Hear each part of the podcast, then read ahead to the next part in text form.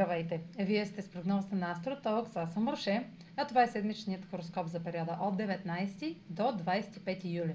Ще започна с общите влияния за седмицата, след което ще продължа с тяхното значение за вашия асцендент и вашия зодиакален знак. На 23 юли е пълнолуние в Водолей. Пълнолунието в Водолей ще прояви резултатите от новия ред и дисциплина, както и от стартиралите в началото на годината цели – тъй като пълнолунието в Долей попада върху чувствителния градус на съвпада между Сатурн и Юпитер, който се случи през декември 2020, то носи символ и значението на ерата на Водолея или пък 2000 години напред. С други думи, посяване на нов световен ред, като нашата роля е самото начало на, този, на тази епоха. Пълнолунието в Водолей е в близост до Плутон в Козерог, който пък навлиза отново в чувствителния градус на пандемията, 24 градус в Козерог.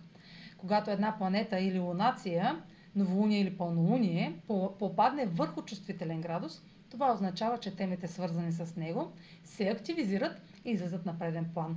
В същото време Меркурий е в опозиция на Плутон, което е предпоставка за интензивни новини, съобщения и възможно разкриване на тайни. Така оформилата се картина сочи, че ще бъде осветена скрита информация за намеренията на властни фигури и авторитети. В личен план, официални документи, разговори с влиятелна фигура или авторитет може да съдържат елемент, който ви притиска да, изказвате, да се изказвате крайно. Интензивни или тайни съобщения може да са разкрити и осветени от пълнолунието, които да са свързани с нещо отлагано, ограничавано или забавено до сега. Нещо, за което сте чакали резултати. Венера влиза в Дева и е в опозиция към Юпитер в Риби, преди самото пълнолуние във Водолей. Това е последният за тази година значим аспект към Юпитер в Риби, преди да се върне отново в знака през 2022 година. Нова възможност ще даде и ярка заявка по благоприятен начин. А сега проследете как ще се отразят тези енергийни влияния на вашия седент и вашия зодиакален знак. Седмична прогноза за седент Козерог и за зодия Козерог.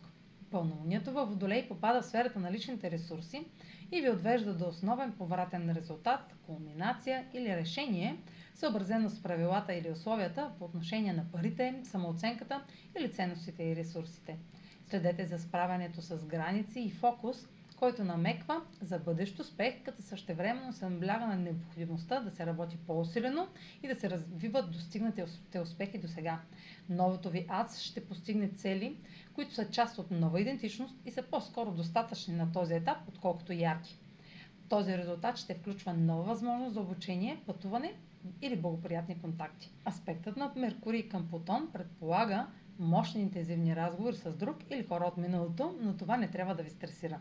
Преценете дали сами не сте провокирали този отговор или съобщение като мотивация да продължите да създавате, изразявайки нови аспекти от себе си.